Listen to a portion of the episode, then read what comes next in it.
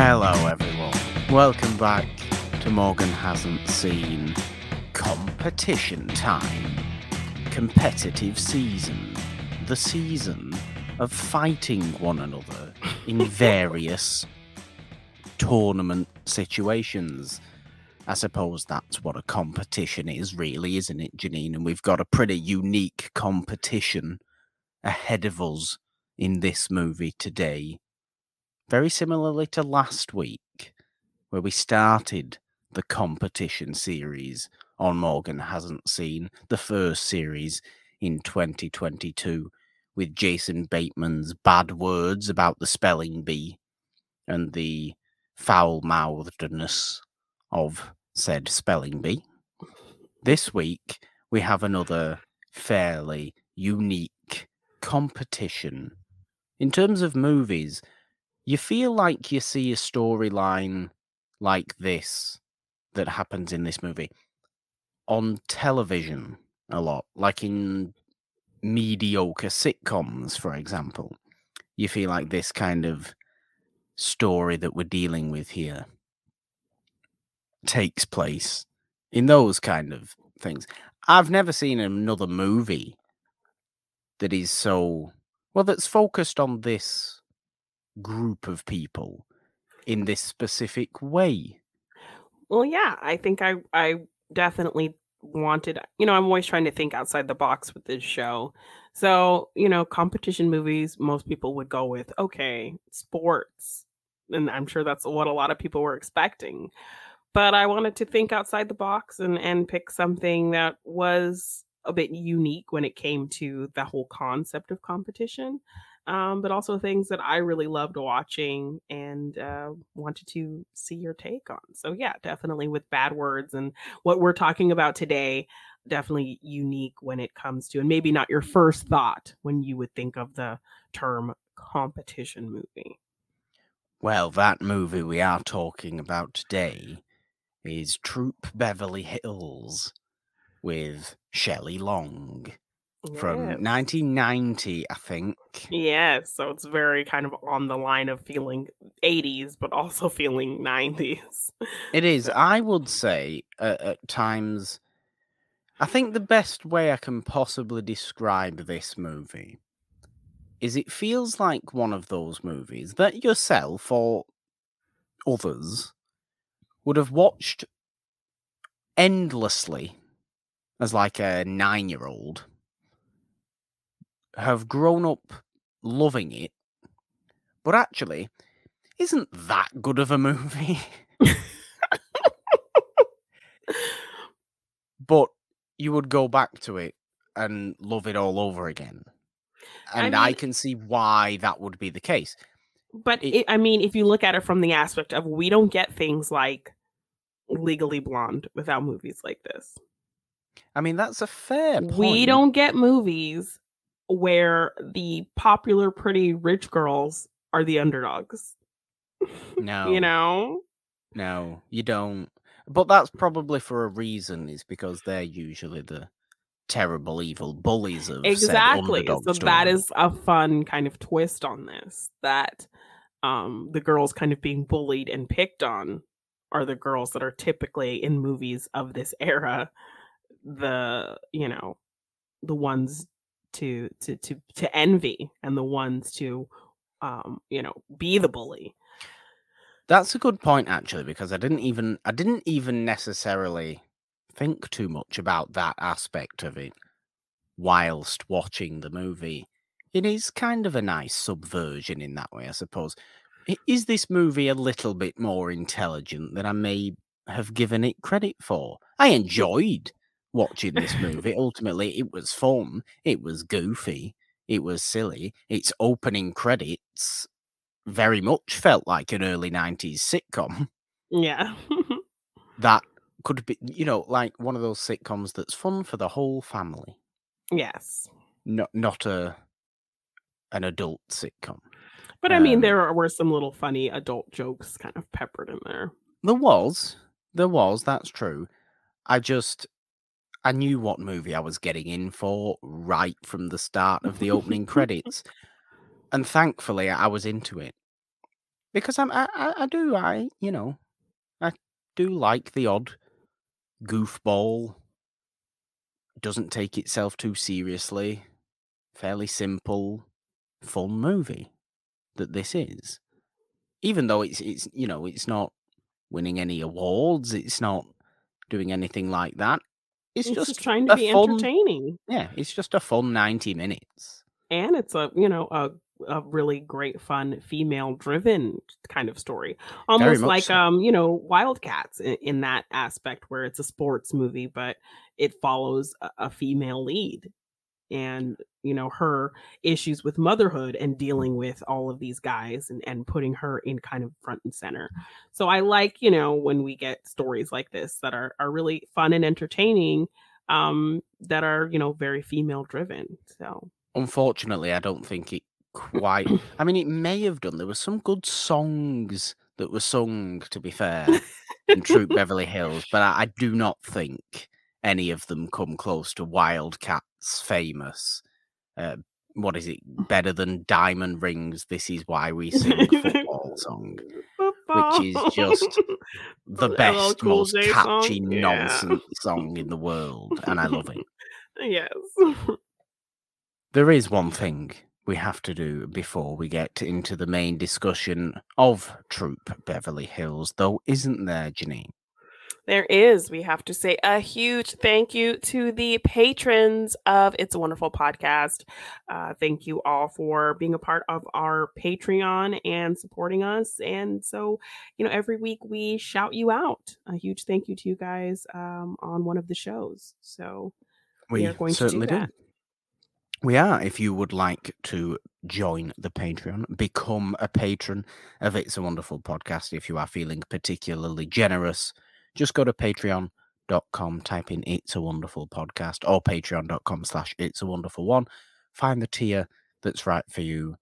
Whole bunch of stuff coming in 2022. Of course, I would expect there would be some changes, some additions, some tweaks, some whatever there may be to the Patreon, but we are very grateful for all our wonderful patrons. Janine, would you like to start us off? I would. A huge thank you to new patron Michael Smith. Yes, thank you, Michael. And thank you to Maxwell Haddad. Thank you, Amber Coates. Thank you to Abby Friel.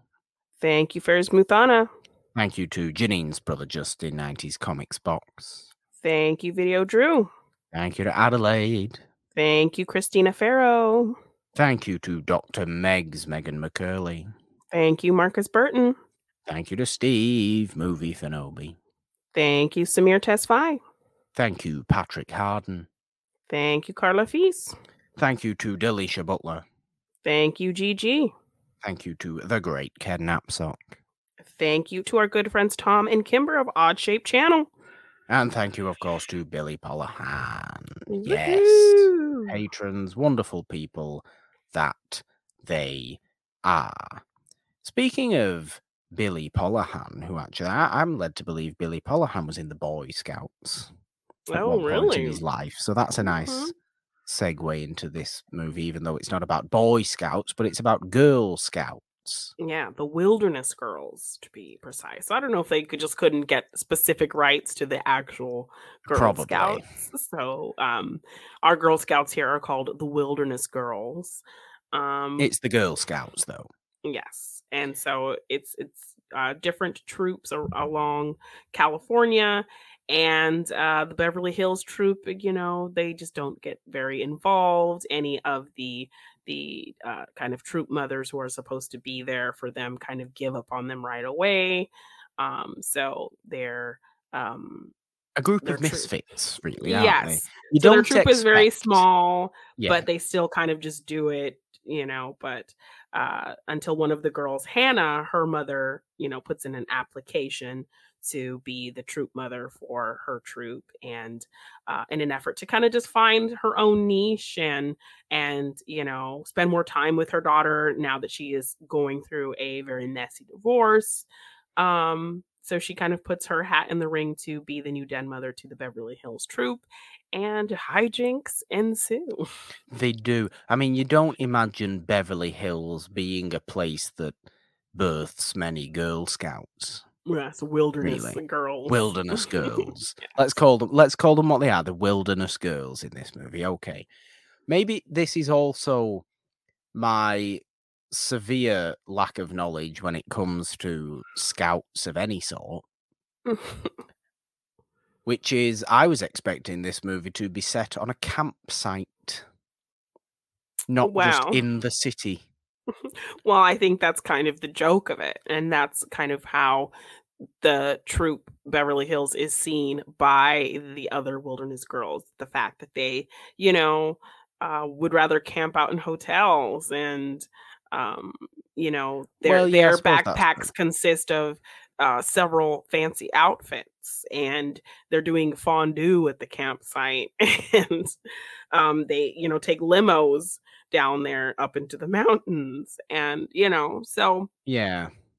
Definitely what gets them kind of bullied and um, kind of isolated from the actual other uh, wilderness girls is the fact that they are from Beverly Hills and you know they just don't really do the wilderness thing.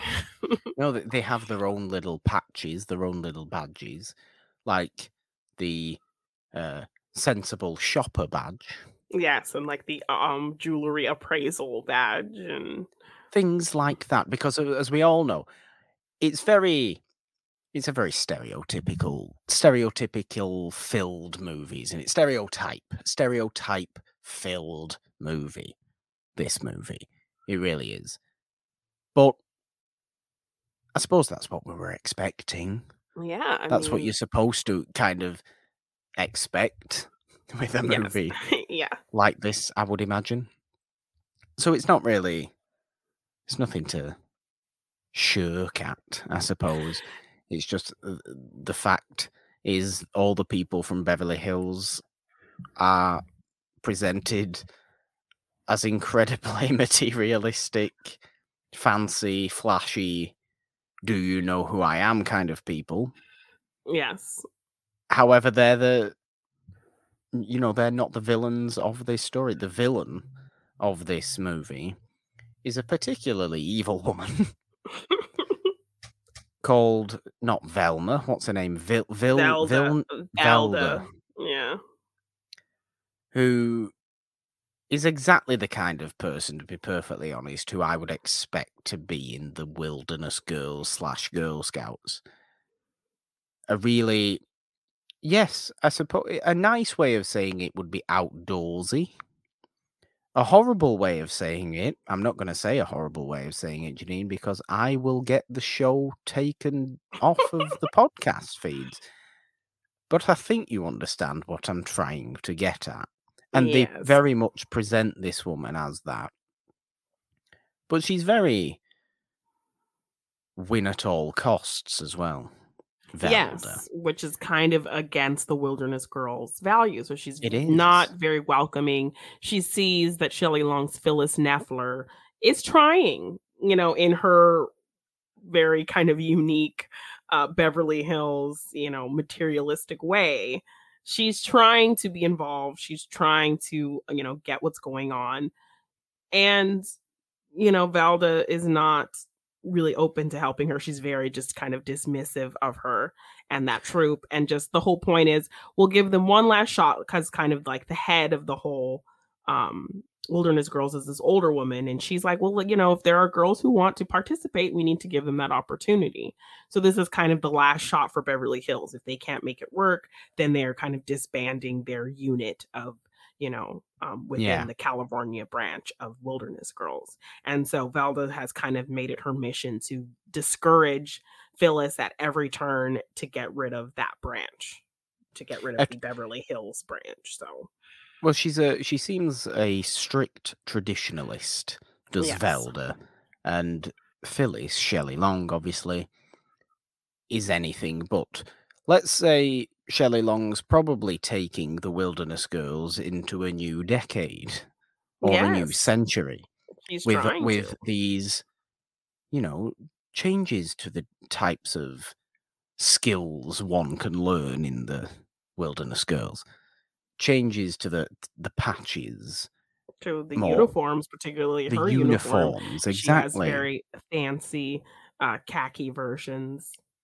But the values of uh, friendship and togetherness and community, they're the same as the- they are in the more traditionally based, you know, groups of wilderness girls that we see in the movie, including Velda's own red feather people.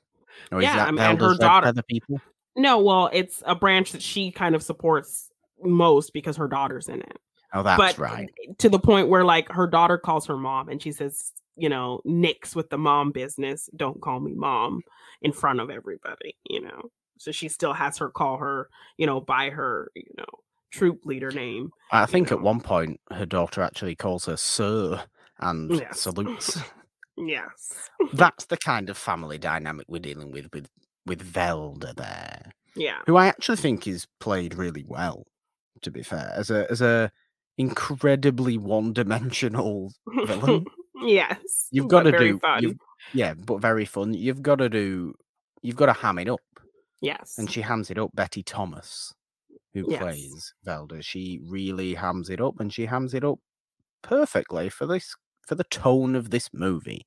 Yeah. So I appreciated that. But there are also really some did. really great emotional moments, like you said. Like, you know, you actually do see these parents kind of, you know, most of them eh, really invested in their kids in this troop. You do and like the South American dictator. He's Yes. really invested. yeah. There's a little bit of timely racist humor for everybody. Yeah, I think like one of her badges that she earns is showing them how to launder money and take down a dynasty or something like that. Yeah, Take down a regime. Or s- a little bit on the was one of her uh, badge skills that she taught them, apparently. Yeah. But at least you know, nobody else has that badge. No. That's a pretty impressive badge. Money laundering, you know that that's a skill. Don't Yeah. do it, you'll get put in prison. But it's a skill Yeah. to get away with it to a certain degree. You've got to have some skill. So I guess credit there if we're just teaching wilderness girls criminal activities now. Yes.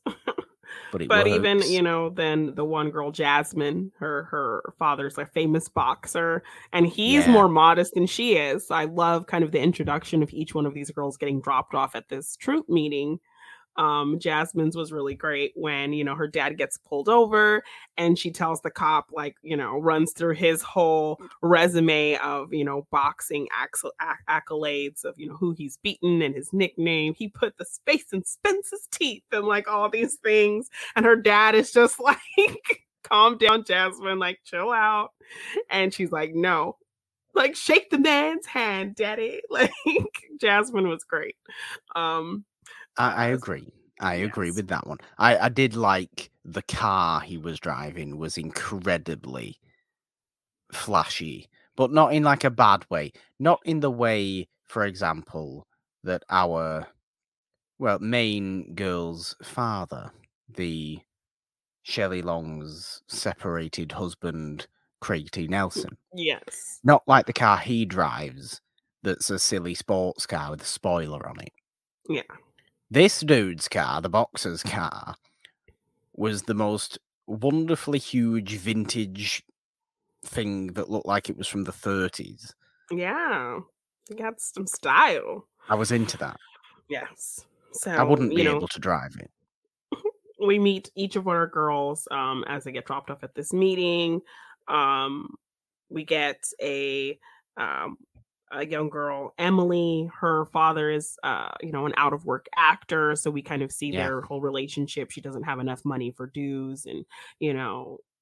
He he's kind of disappointed. He's like, "Oh, I'll find some work soon, honey." And she's like, "You'll always be a star to me, daddy." Like, you know, so we get different aspects of kind of that whole Beverly Hills Hollywood kind of experience. So, you know, I liked that they had a character that, you know, wasn't flashy or rich or you know still had money struggles and and was kind of embarrassed of that and how yeah. the, all the girls do rally around her and don't make fun of her she's still part of the group because that could have been a whole thing where you know these girls are already outcasts for being rich, but at least and you do have one among them who isn't, and just kind of the support that's there for her.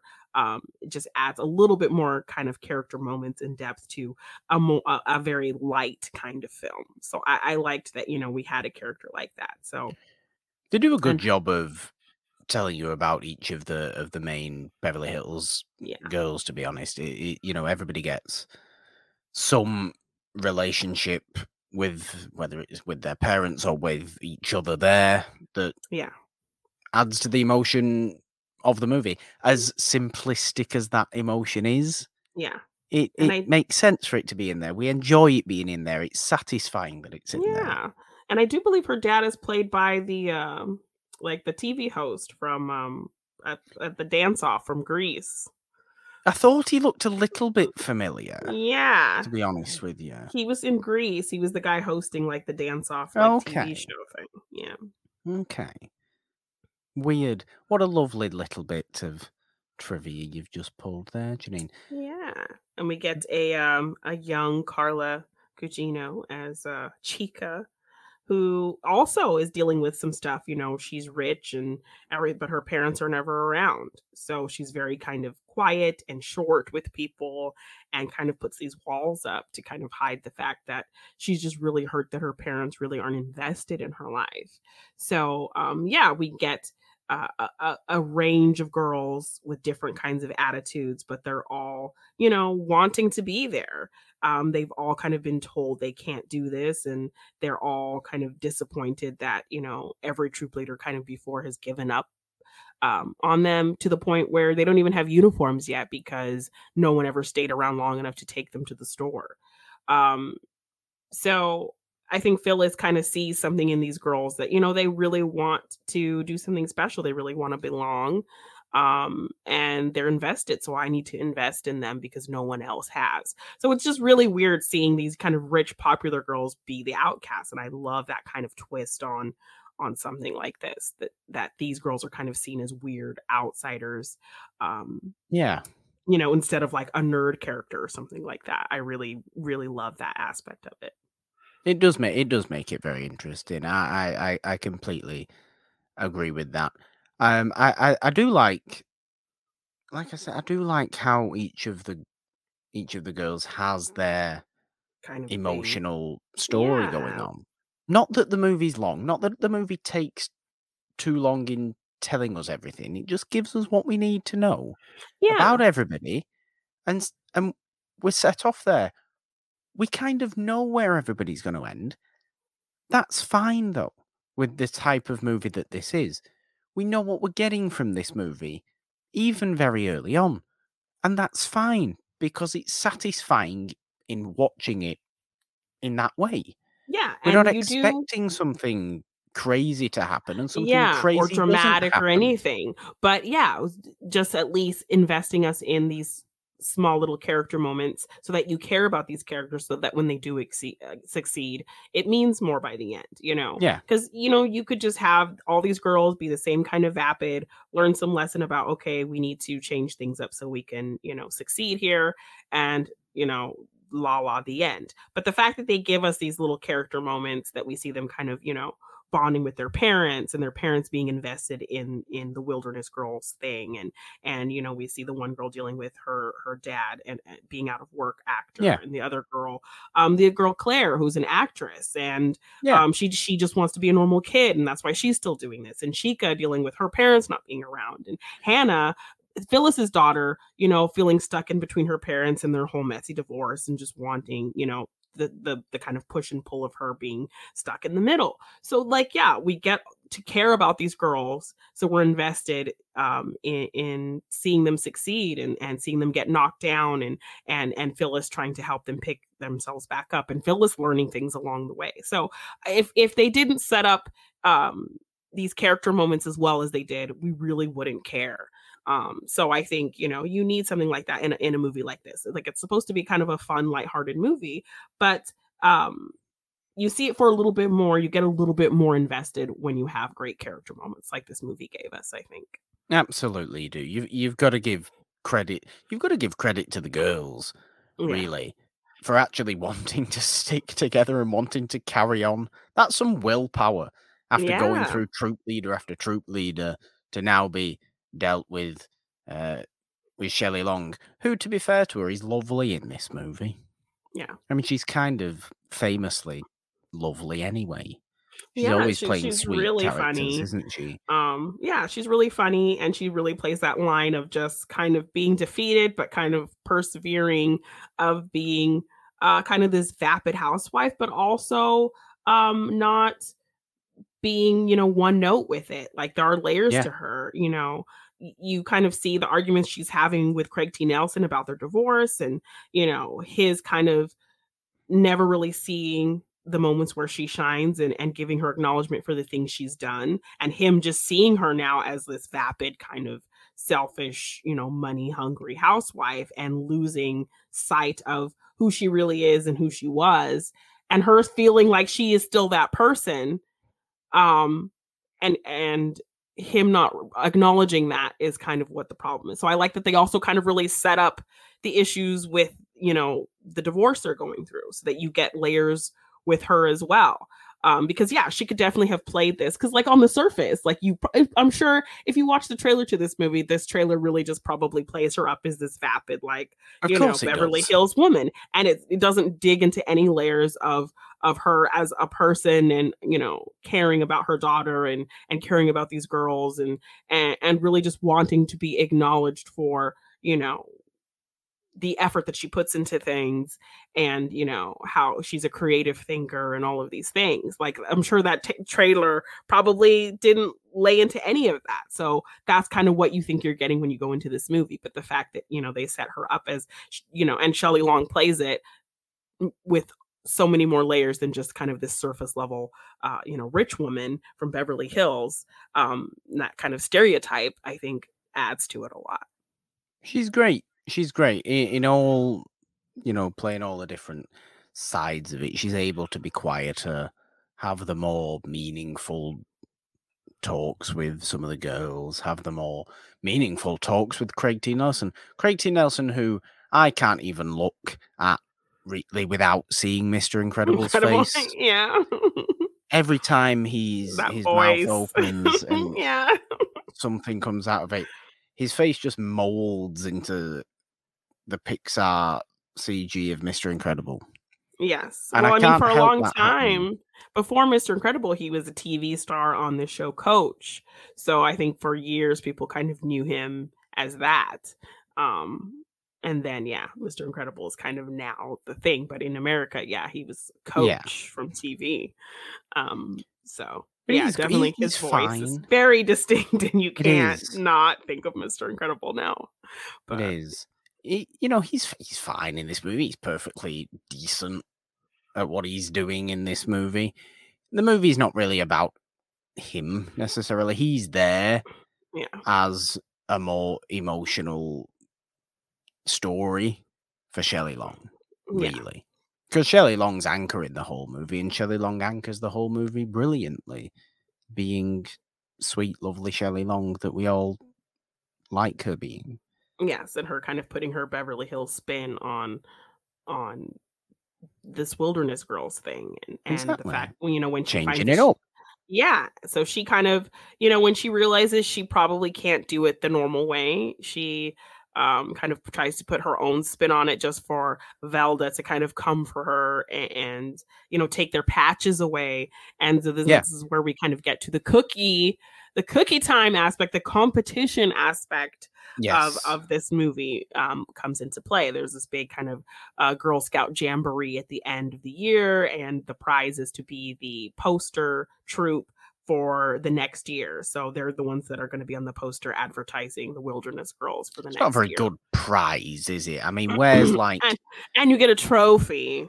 a trophy uh, and to be on the poster? Where's several thousand dollars for my troop? As the prize. That's what I want as the prize. Well, I, I'm pretty sure that the the Wilderness Girls are an organization meant to give back, not to receive. So, um, Where's yeah, no, but you could make it better. Where's the Wilderness Girl funded troop trip to? I don't know, somewhere fun. Where do people Well, like? Where, where, where do rich. Uh, eleven-year-old girls like going? they're all rich, so they do not need a, a paid trip anywhere. I just Um, don't think the prize is very good, Janine. I don't Well, think it's because you're not a wilderness girl. Morgan. I'm not a wilderness girl. I was never any anywhere close to being a wilderness girl, to be honest with you. Mm, No, but I mean, for them, I think there's more. You know, I mean, they set it up to to mean more to them because yeah, they've always been It's seen as yeah. So they have like this kind of little troop expo where each troop is kind of showing off a skill. Um, and and when they do theirs, they're so proud of it, and they show this backpack, and then you do this leather, le- pull this lever, and like all these fancy outfits come out and then everyone just makes fun of them like what are you going to do with these outfits on camping trip you guys are losers and they just kind of make fools of themselves So I want to know why of- camping's so important. Like, who needs to go camping unless you're going camping? Like, nobody Yeah. needs to learn how to camp. Well i mean how to survive in the wilderness so um if you ever find yourself there for whatever In the reason wilderness, in the in the woods as well. yes, yes. Like, I mean, who are these?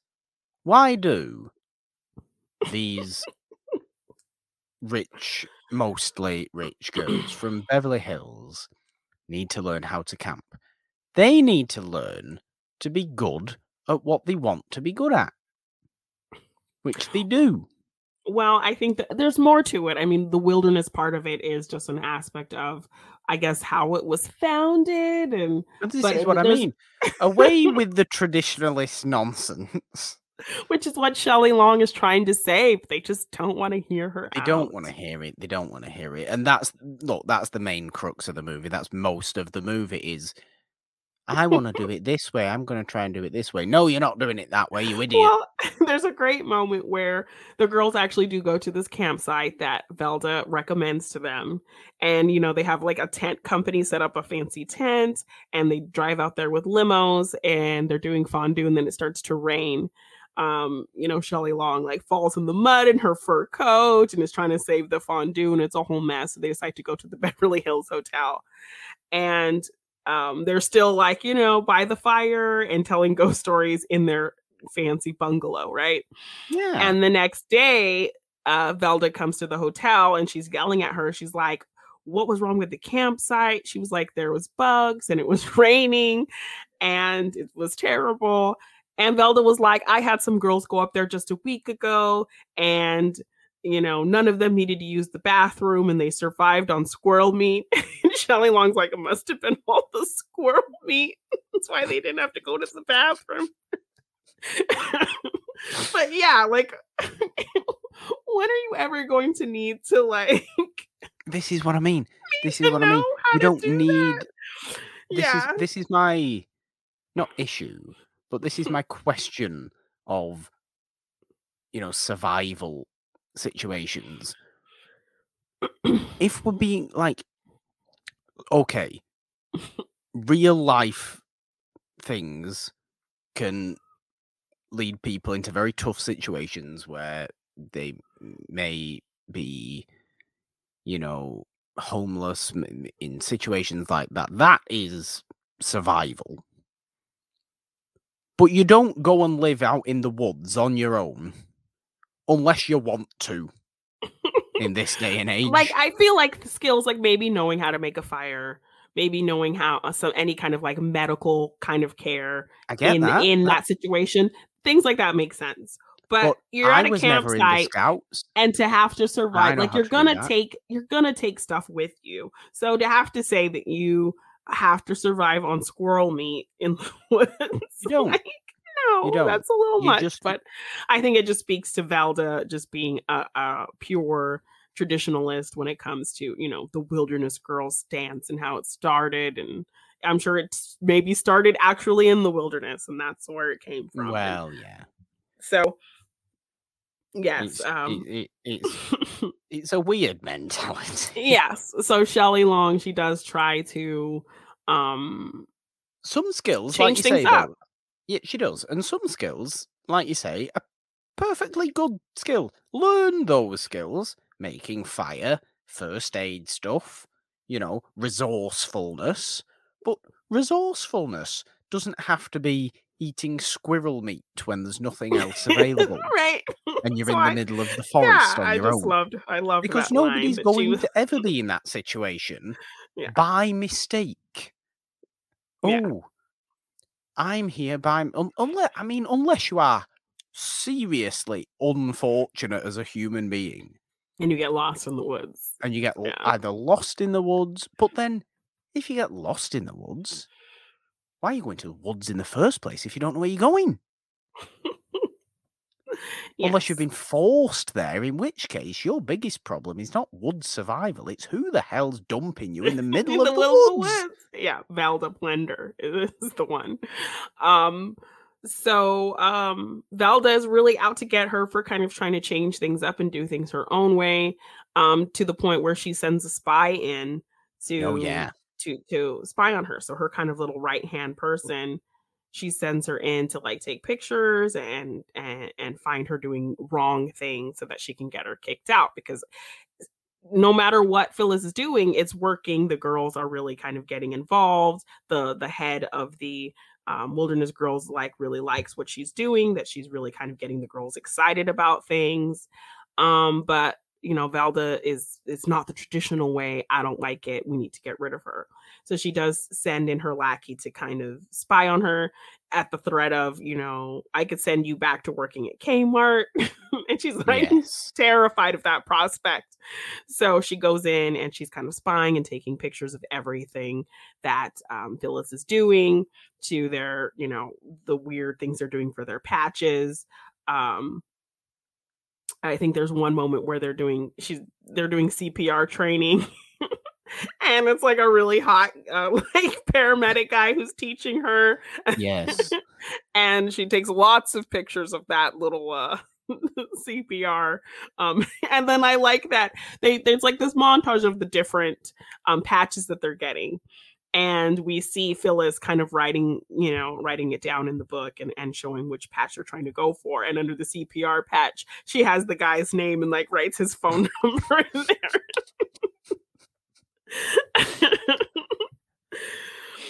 um so This yeah really kind of resourcefulness you need. yeah definitely so this is what we're into. yeah I so- like how even Velda's lackey gets more involved with the Beverly Hills troop or with Troop Beverly Hills as time goes on as well.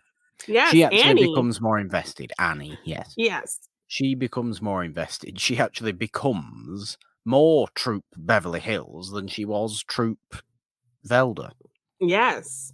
Um to the point where yeah, she decides to kind of throw away the camera and help them because she realizes Velda's not really going for the values of the true values of of wilderness girls like togetherness and support and things like that and um all Velda cares about is winning. So when it gets to the competition aspect of this movie where it's whichever troop, you know, sells the most cookies is going to get invited to the jamboree to compete. Um and so this is kind of the big competition aspect. And when it gets to the point where, you know, Troop Beverly Hills, they they go to the big meeting where they're gonna ask for however many cookies they want, they they think they can sell. And um the red feathers, like the the you know, the really great troop with Tori Spelling, the young Tori Right, Spelling yeah. on there. Um, they ask for a thousand cookies, and that's the kind of scene is like very impressive. And um uh, Phyllis goes up to Velda and says, Hey, I just want to let you know my girls have gotten so many patches. I'm so proud of them. We're working really hard. And Velda just proceeds to tell her, Your patches mean nothing. They, you know, are do not uh, exhibit wilderness girl, you know, values. So you, you're going to turn them in before you leave here today.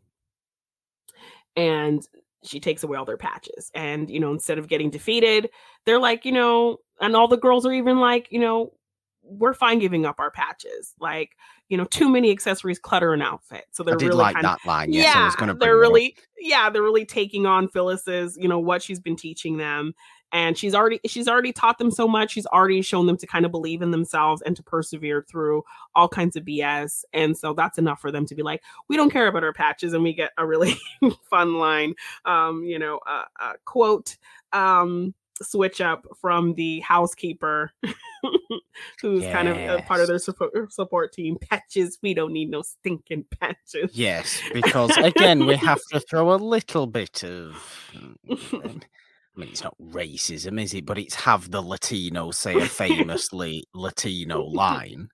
Yes, um, a very pop culture kind of line at the time. So, um, yeah, they. Why was that a pop culture line at the time? That line is from The Treasure of the Sierra Madre, a John Huston movie from 1948 with Humphrey Bogart in it.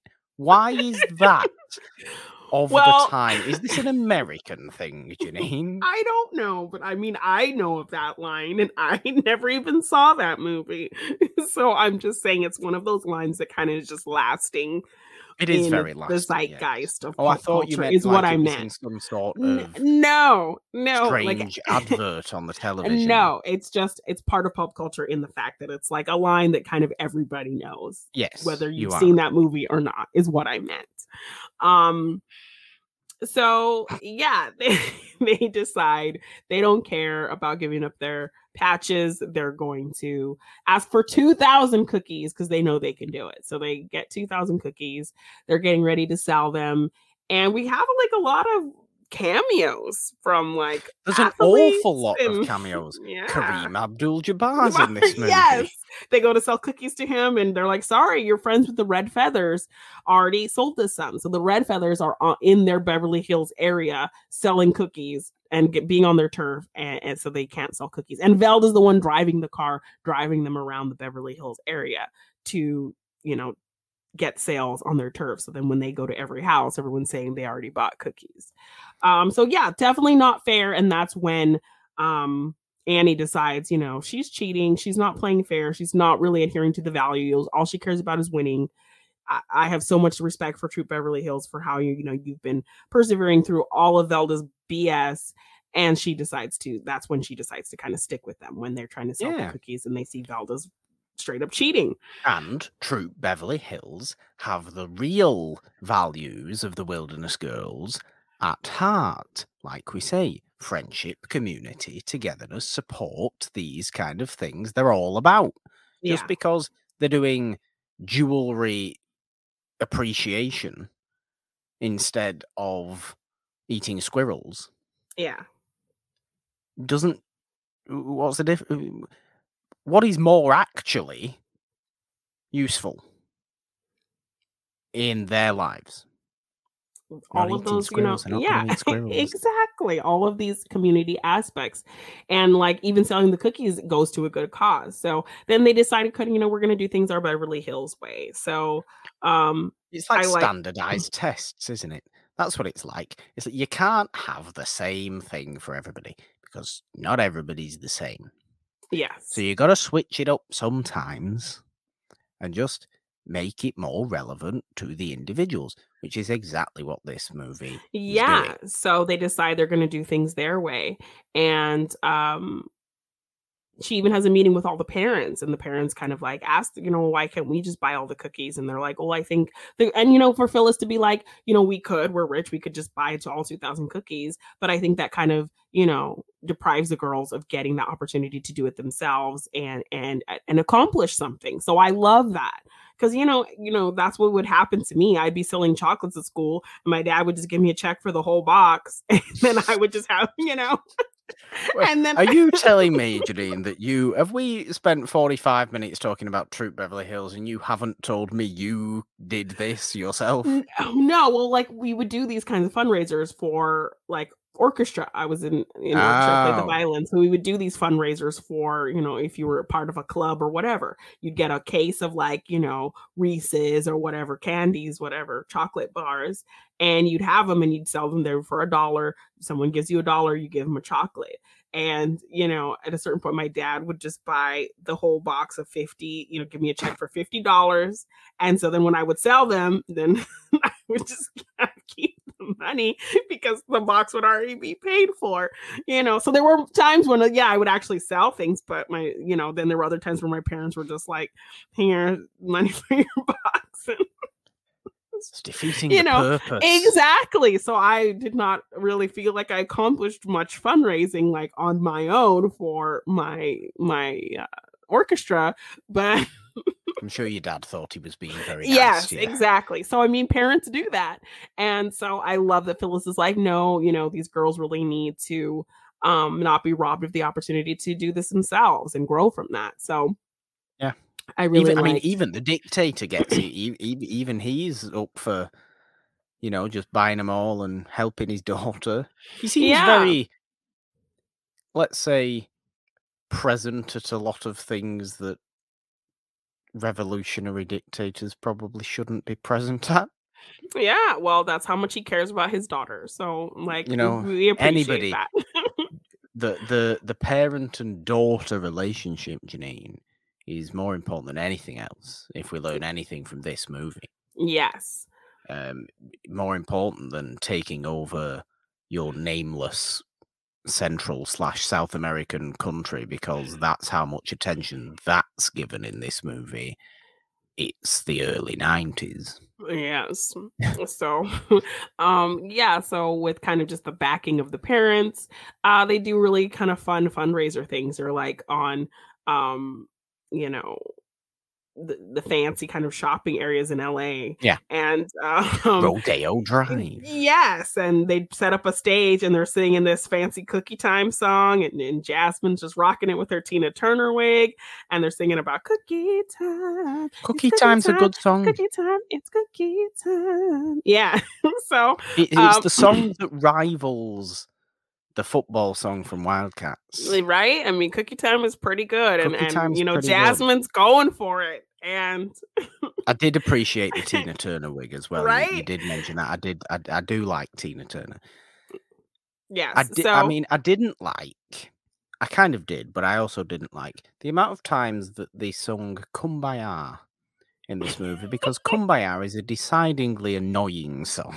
yes, but it's like that song that's associated with being around the fire and camping and It is, yes. I So just bad. remember a, a a teacher, a temporary teacher, support teacher, or a supply teacher. It would have been. So when your regular teacher's off work, off work for whatever reason it may be, and you get the random, there's the, the, the kind of pool of random teachers that they then just pick from, and say, okay, you're coming in to teach the day. And these people wouldn't actually work at the school, yeah.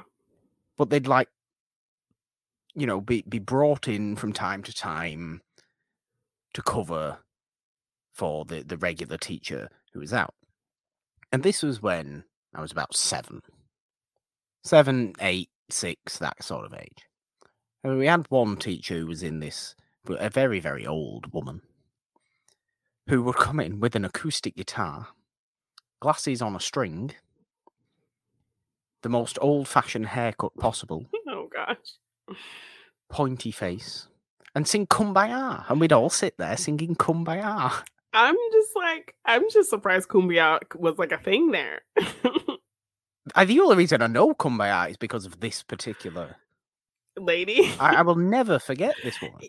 I'm not. I'm not going to name her, just just in case somehow. in case she happens to just listen to this episode of this podcast. I mean, I would um be. I would be most impressed if she's actually still alive. To be honest. but yeah, like I'm surprised that that was a song that even was kind of known over there. Oh, yeah. I just know that to be kind of this weird American, like corny campsite, like appropriated song. Anybody. Then that's you know that's a fair thing to think. But anybody who went to that particular primary school, or over a cer- over a period of I would say probably fifteen years, would would would you say kumbaya to them, and they would go yes, that person, that lady. okay. and they would be able to tell you what she looked like, and they would all be able to recollect sitting there, and they could be any like- any ethnicity of person. Everybody was sat there, cross-legged on the carpet, singing "Kumbaya" with this old woman and her acoustic guitar. Wow. Okay. So that brought back some deep nostalgia memories. there. Okay, well, I appreciate that. Um, so yeah, they they do do some really fun things to to raise money for these uh for to to sell their cookies. Um, the one of the girls, Claire, who is like a TV actress, and her mom is like this famous, like you know, smutty author. Um, Yeah, e- Like- erotic novelist. yes. Everything, Um, everything she says is hilarious. I love her. Yes, they have a really great moment where the mom is like signing books at a book signing, and she looks over and her daughter's signing boxes of cookies because she's like a TV star. Um, so yeah, like the parents get involved, and um, they do a whole kind of big fashion show where it's like you know these fancy khaki outfits of like you know the stars of the time, you know, wearing Yeah. the clothes. Dr. Joyce Brothers, I remember she was kind of huge in that time. Uh, Robin Leach kind of uh, being the host of this um, fashion show, saying, you know, khaki wishes and cookie dreams. like, It's so. oh my god, it's so of its time, you know. Um, Wasn't Cheech Marin in this movie as well? yeah. So then, um, the parents of Chica of, of Carla Gugino, they, you know, there's a whole thing where Chica shows up at at uh, Phyllis's house, and she's just really upset, and you know, it turns out her parents just left town on her birthday and left her alone. So they make a little party for her. thing to do. Yeah. So that's the first place she goes is to see Phyllis and they make a little party for her and and it's really nice. So then um Chica's parents have a big fancy party. Yeah. So everybody's there and um they kind of give Annie, the little assistant, like they give her a little makeover and uh Phyllis introduces her to Cheech Marin. Of all people to Yes. randomly show up ag- ag- Yes. as well, Yeah. Cheech Marin randomly shows up in the movie. I mean, y- you wonder how they actually managed to get these ridiculously random people to actually appear. Yeah. They also get the guy who and then like later Annie's dancing with um the other guy from Revenge of the Nerds who was kind of like the main bully guy. I couldn't tell you who that is, to be name. I honest. can't I, re- I really name. couldn't. I But- don't know. Yeah, lots of cameos from people in this movie. Lots of cameos. We even get um Frankie Avalon and Annette Funicello. yes. like they're jogging um away from the hotel, like in front of the Beverly Hills Hotel when they ended up staying there after their camping situation. Weird. Yes, Weird. yes. After the Girl Scout cookie event or competition, that is the main. Well, I suppose it is one of two. Well, yeah, she calls. She movie, calls it? Velda, and she tells Velda, "Oh, I'm sorry, Velda, we couldn't sell the 200 cookies. We ended up selling like 4,000 something cookies. Yeah. So now, obviously, they win. They're going to be in this jamboree, which is like a uh, like a survival kind of competition where they have to go through this course through the woods, um, and whoever you know makes it to the finish line first wins. Yeah, it's this this you know tens and tens of miles course. Yeah. really, isn't it? Supposedly, what the hell is a jamboree? Because I swear that word can be used to describe anything.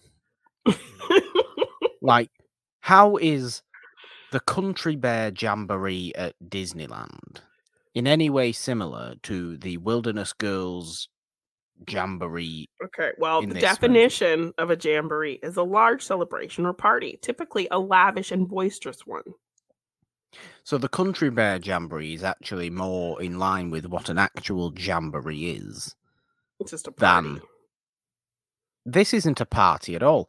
This is a this is a, a competitive event. Yeah, This and you're running around in the woods. This is not a This party. isn't a jamboree. jamboree is, is Misuse a of the mis- word. yes, it's a misguided term used there because yeah, what they're doing is not really fun. So when they get to the point of the jamboree, like they realize, you know, we're actually going to have to go through the woods. It's going to be a bit treacherous and dangerous. Phyllis doesn't have any of these skills. So Velda kind of scares her. She's like, you know, you're going to take these girls into danger. You don't know what you're doing. There's snakes and other things and um kind of has uh, Phyllis doubting herself. Yeah. Um, and also there are glimmers of moments where her and Craig T. Nelson are maybe kind of getting along. Um, but then he kind of starts dating somebody else.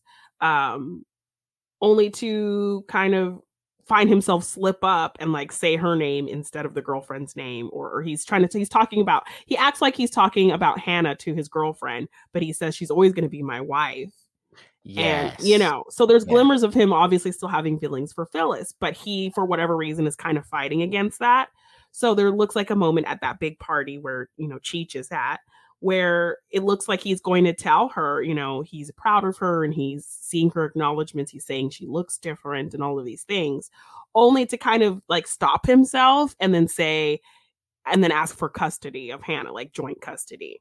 So then that Yeah. puts her kind of more in a defeated mind space. And then she has Velda coming to her and telling her that, you know, you're going to lead these girls into danger. So then that's when Phyllis kind of wants to quit because she's scared she's she she can't lead these girls into something like this like everything they've been doing has been great but now this is actual wilderness stuff that she can't do so she's like ready to give up. And but then the girls won't let her so it's a great moment of no you're stuck with us we're doing this you you made us believe we can do this we believe you can do this.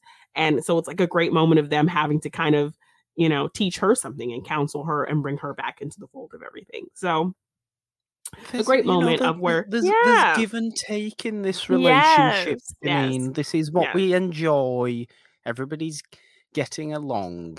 This is it's such a positive movie. yes so we It- do and it- It, it it's just it seems to be the kind of very goofy yet actually with heart meaningful Yeah, movie mhm. That you does not get made in the same vein today. no You can still have goofy movies with heart today, but they don't look like this. yeah They don't act like this.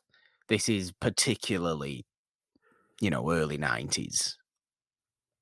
Or it is it it, fe- it feels more nineties than it does eighties to me, to be honest with you. I know it's nineteen ninety, but it feels more in line with other early to mid nineties movies than it does with mid eighties movies. yeah Say, I feel like mid eighties movies would be more. I almost want to say mid eighties movies would be more vulgar, yeah probably whereas this is more family based and more and kind of everybody uh, very wholesome. Whether that's got something to do, I don't know what that would have to do with. Probably something on TV or American media or whatever it may be, or maybe I'm just reading a little bit too much into it. But that's certainly what it felt like to me. But yes, the rest of the uh, jamboree yes goes the fairly incorrectly named interestingly. yes so we get to the jamboree. We're thinking like the troop beverly hills hasn't shown up yet um only for them to kind of drive in at the last minute and they're here they're gonna compete. Um you know valda's like what are you doing? You know and she says you know we're troop beverly hills we're gonna do our thing and then velda starts to race like she's like ready set go and shoots off the gun.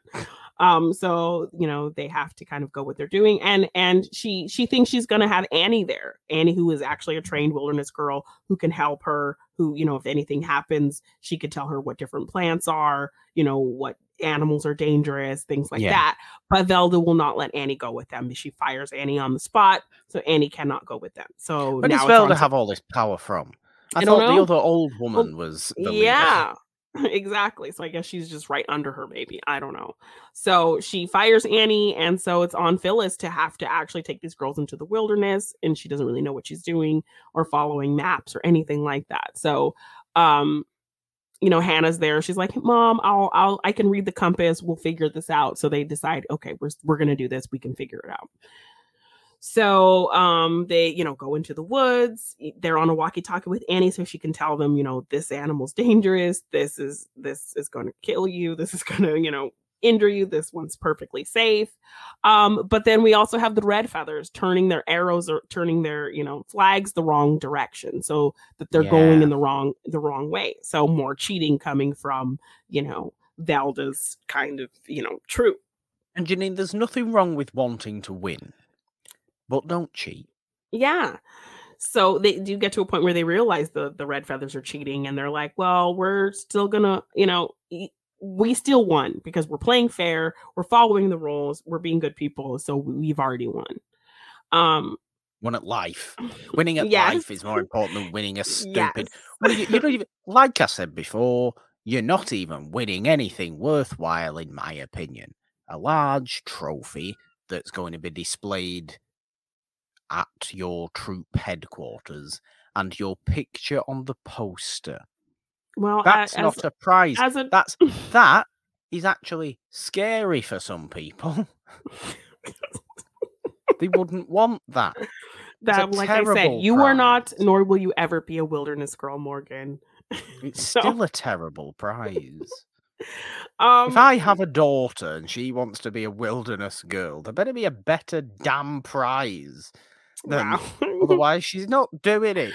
I don't send you think you somewhere are you get a really good prize. adhering to the values of the wilderness girls, Morgan. I can send you to a better organization that teaches the same things that's actually got a good prize. It's terrible. It's terrible. Rewards But- are important to some people, do you know? well, these girls need, need more than rewards. So, um, yeah, Mm, they, they're going through this course, and I love that Phyllis is kind of using her scales of the shops and where they're located. She's like, "Well, this shop is west, and this one is east, so um, it would be where Cartier is this way, you know." So I like her kind of using her sense of shopping directions to know north, south, east, and west. Sounds Um, like me when I go into Manchester city centre. It's like I don't massively know the names of streets. yeah, so little gonna, like, I know I'm where just like, this where's that? is. Right, that's there in That's relation where- to that. Yes so her her love of shopping has helped her figure out her directions um and them kind of running away from a skunk is what leads them to the finish line. So they were pretty lost but they see a skunk they run away from the skunk and that has them beat the red feathers in like the first leg of the course. Um which uh velda sees this and she blames the skunk picks it up by the tail blames him and then later we see her wearing the skunk as a hat. Evil woman. yes. Evil, so then evil she person. more cheating happens. She convinces the red feathers troop leader to go home sick so now velda has to be their troop leader which is really unfair because she knows the course she mapped it out but Which that shouldn't actually be. Exactly. the leader woman. yeah where's where's that old lady? She's probably asleep. yeah so um and she even says she's senile near the end so maybe oh well, yeah, maybe. um so yeah uh, the girls still say you know she's cheating we're not going to cheat we're going to play um fair and then you know Velda, we see her cutting the bridge that they have to get across Yeah. this big ravine. So it takes Phyllis having to walk across a big broken down tree branch to get across. And, that is legitimately dangerous. dangerous. Yeah. So there's this big whole dangerous moment, and Hannah tries to help her, and um, just another kind of big kind of team moment. She ends up getting across and and gets the girls close to the finish. And then the red feathers, you know, Phyllis falls down and hurts herself after she's talking about, you know, leading the way. And she breaks her ankle, and the red feathers just Huh. leave her. Yeah, her daughter and the rest of the red feathers Yeah. decide We to leave to her win, no bye. yes, you're going to slow us down. Bye. So they leave her. The Troop Beverly Hills come across Velda, and it's a whole kind of conversation and debate whether they should take her with them or just leave her and um, leave her to very desperate mountain men. um, Oh th- no, it I, I appreciated that joke. I did like that joke. It Yeah. was leave her to desperate mountain men, and then it was to to very very desperate desperate mountain men. mountain men. Ha, Um. Let's all laugh at how unattractive Velda is. Basically, Well, this mean, is the level of person, as a humor we're dealing with in this movie. 1990. So um the girls all kind of say they're going to leave her, but Phyllis convinces them to take her. So they all kind of tie their backpacks together and make like um a, a gurney to kind of take Velma Vel Velda Velma Velda. It's not Velma. I know Velda. I'd have much Uh, more respect for if it was Velma. Velma, yes. Um, I actually applaud the decision by all the girls just to say, forget. no, her. screw it, we're going. Yes. I, But- I'm into that. I, I mm-hmm. understand. I Yes. understand the meaningfulness behind it and the fact we shouldn't care who it is. We should be nice because person, you know, it's nice to be nice to people. But she was terrible. That's what you know opens up our hearts and all that business. But also, I- I'm sorry, I don't believe in being nice to horrible people. Yes, and when they're carrying her, she's still just like calling them weenies for like, oh, oh, you're helping me. Oh, you're a bunch of like, you know, goody two shoe losers. It's like She's a 12 year old Janine. She's making fun of them for helping her as they make it to the finish line. So the Red Feathers win ultimately, but then the the Well, troop- think they win. yes, the the Wilderness Girls head lady who where has she been this whole time? Oh, she turns She- up now. She turns up now for the trophy presentation and says, "Oh, you guys, your whole troop needs to be here, including your troop leader. Where's your mom?" And she's like, "Oh, uh, I don't know. Well, you can't win. You can't get the trophy unless your whole troop is here." And Tori Spelling and the daughter steal the trophy. They And run away. tantrum. Yes. Um, and then here comes Troop Beverly Hills. Um, they ultimately win, and they're like, "Oh, what are they carrying? Looks like a a wild beast." And they're like, "Oh, must be Veld." I'm sure they say it looks like a dead animal as well. It's like a wild Oh, beast, a dead yeah. animal. Oh, it must be Must be Velda. And it sure enough is. Um, and so they end up winning, and you know, just showing the Wilderness Girls' values as they helped a fellow Wilderness Girl. That's the oath they took, right? Exactly. Exactly. Yes. So then they win, and you know they don't have a trophy, but they don't care. They're happy that they won and that they proved themselves. That's all they wanted to do. And The only reason they don't have the trophy, which at least is some sort of reward, is because it was stolen by the other terrible people. That exactly. dau- Velda's daughter as well is going to grow up to be even worse than Velda. well, yes, and she might end up how Velda ended up. So Prison. you know, well, Kmart, e- even worse, Kmart. Oh, Um, Kmart is of course much worse yes. than prison. Also, this movie would let would have you believe. Yes. So, you know, Velda gets fired, and like the troop lady's like, I may, but she called her old and senile, and the lady says, I may be old and I may be senile. but I have the authority to fire you, or whatever she says. So she ends up firing Velda, and Troop Beverly Hills wins, and everyone's singing, Yo, Beverly Hills, what a thrill. And it's all a happy moment. And That's not Shelley a good song. It's not as good as Cookie Time. No, not as good as Cookie Time, but um, very kind of military esque version, uh, made for the Troop Beverly Hills. Yes. Craig T. Nelson and Shelley Long get back together. Everybody's happy. All the parents are there, and it's it's, it's a great celebratory moment. And then Velda's ended up at Kmart. Yes, Ha ha ha ha ha blue light special, aisle thirteen. Yeah, Because that's a terrible. Not that there's anything wrong with working in such a location, if that's you know what you do, yeah. and that's But this Brings movie would have you believe it's the worst. this money would have you. Eh, yeah, exactly. So yeah, I don't even think Kmart's exist anymore. I think they went bankrupt, so I think it's okay. I've never seen one, and I've been to the United States several Yeah. times. Yeah, Kmart has been. I think it's been disbanded. it's like. Mart, unlike unlike. Troop Beverly Hills, it was more. It was like a Walmart. But also, oh, it was big, It was. It was like a smaller version of Walmart. But so yeah, it was the. Mart. Yeah, it wasn't like a liquor store. It was like a Okay. an actual that. well, Troop Beverly What's a- Hills. what a silly movie. What a thrill. was it? A very different movie to Bad Words, to be perfectly honest with you. Very different styles of comedy. A much more. I mean, while Bad Words had wholesomeness in it to a point, it that was was, crude. that was vulgar. That was crude. Whereas this was genuinely sweet yeah. while still being kind of family funny for the most part. Um, everybody can watch this one. Yeah. know, Did you enjoy it? I did enjoy it. I did enjoy it. A a, a nice. It's nice to watch these movies sometimes that are just very put a smile on your face, very just pure entertaining. This has been made for the sole purpose of putting a smile on somebody's face. This has been made not because of any deep desire or deep meaningful reason. Yeah. This has been made because they wanted to make a movie relatively quickly by the looks of it, but it's just solid and it's going to do well and people are going to enjoy. Yeah. And they did that. So I applaud that. I enjoyed this movie a lot. Yay. Yay. Yes. There we go. Are we going to call this discussion there, Janine? We are. Well, there we go. This week's episode of Morgan Hasn't Seen Troop Beverly Hills. Who directed this movie, Janine? I, I, don't think I remember. It was all in the weird opening credits when it was strangely animated, like something off Cartoon Network, and I couldn't tell what on Uh, earth it was talking about. Uh, Jeff Kanew or Canoe? I don't know. K Jeff A N Canoe. K A N E W. Never heard of the dude, but fair enough. Okay. Well, there we go. Troop Beverly Hills.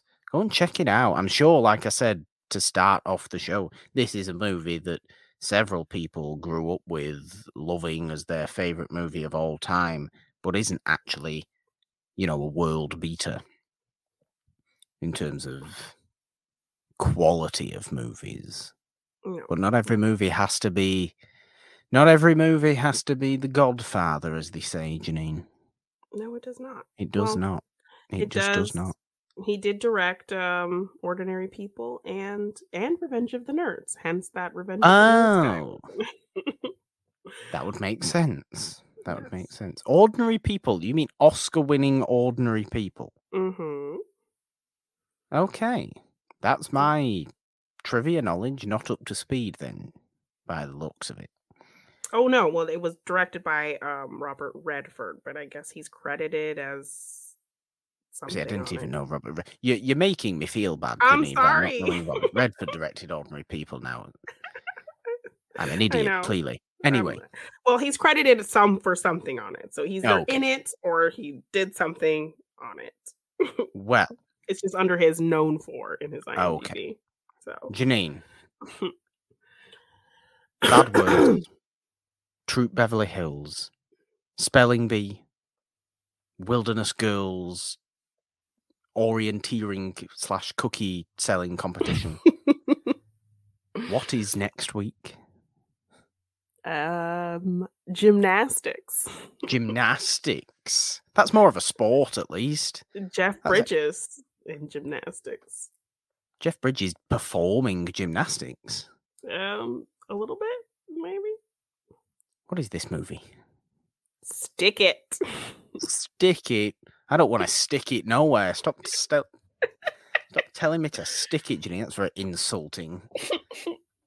Everybody's everybody's turned off now because they've all been insulted by you telling them to stick it. That joke's got to be made constantly next week, isn't it? oh And I'm, goodness, probably. I'm ready for that. I'm ready for that. But there we go. That is what is going to be on. Morgan hasn't seen next week. Janine, this show is, of course, not the only show you can find on the It's a Wonderful podcast feed, though, because we have Machine Mondays back again every Monday with yourself, Janine. Schmodown is back in 2022. Machine Mondays is back in 2022. And Machine Mondays is now a two time Schmodown Award nominated show, yes, it is. Which, you know, nobody can take away from us, Janine. No, cannot. I don't Nobody- think we're, we'll ever be award winning, but we'll be award nominated. That's Well, for sure. Who's to say if the categories change and switch themselves up one day? Where Yeah. we're not pitted against actual shows with an actual budget. Yes, that are actually part of the that are actually part of. Network. If we're not pitted up against those, we might have a chance. You might have a chance. Might have a shot. I say, I say we. Really, it's you, isn't it? You're you the, put it you're, all you're together. You make I am the humble producer. You put the voices and the songs and the fades The, in, the humble out. producer. You make me sound wonderful. So Sure. we we Okay. But Machine Mondays is there every Monday for all your schmodown talk. This is, of course, the Wednesday show Morgan hasn't seen, but we also have It's a Wonderful podcast, the main show itself, every Friday, where we celebrate old movies. We discover new, older movies. And it's basically a showcase of love for movies of yesteryear, of years gone by, of a different era because we love celebrating those so very, very much. This week is something a bit unique and a bit special on It's a Wonderful Podcast, the main show, because we were incredibly sad to hear of the passing of Sidney Poitier this past Mm. weekend. So we're doing a celebration of Sidney Poitier on It's a Wonderful Podcast this week um, going over the movies we've talked, we or we've covered of his, talking about him as a person, what he means to us and to the wider world of movies at large, because he was unforgettable and in a complete category of his own. definitely. So he deserves an episode all of his own, a unique presence that he was. So that is what's coming up on Friday. Monday, Wednesday, Friday, we have you covered on the It's a Wonderful podcast feed. You can find us on Anchor, Apple Podcasts, Spotify, Stitcher, Google Podcasts, Castbox, and all the other places. I've already spoken about the Patreon before, but we have the It's a Wonderful podcast YouTube channel as well, where we do nice, fun live discussions and some watch alongs on there. So go and subscribe to it. It's a Wonderful podcast on YouTube, do your notification things. This past weekend, we did a Cobra Kai season four big discussion. This coming weekend, we've got Scream coming out this week. Oh, so we're going to be doing something on Scream. It's all very fun. More stuff coming to the YouTube in 2022. You can find the show on Twitter at It's a Wonderful One. Find me on Twitter at The Purple Dome with a three instead of the E in the because, Janine. Three is the magic number. On Instagram at Just The Purple Don and all your lovely stuff as well. You can find me at Janine Bean underscore on Twitter, Janine Bean on Instagram. If you want to get any merch for any of our shows, you can find it at my TeePublic shop at g9design.teepublic.com. And if you want to check out any of my artwork in print form, you can buy it at my Big Cartel shop at g9design.bigcartel.com. Well, there we go. Janine, I'm not quite sure actually what to ask because I feel it would be a disservice to do stereotypical California rich girl when in this movie they're so nice. I know, but I mean, I could do that. I mean, you can do that if you want, or you just sing Cookie Time again and we just call it there because that's pretty good. okay. it's cookie time. It's cookie time. It's cookie time. Cookie time.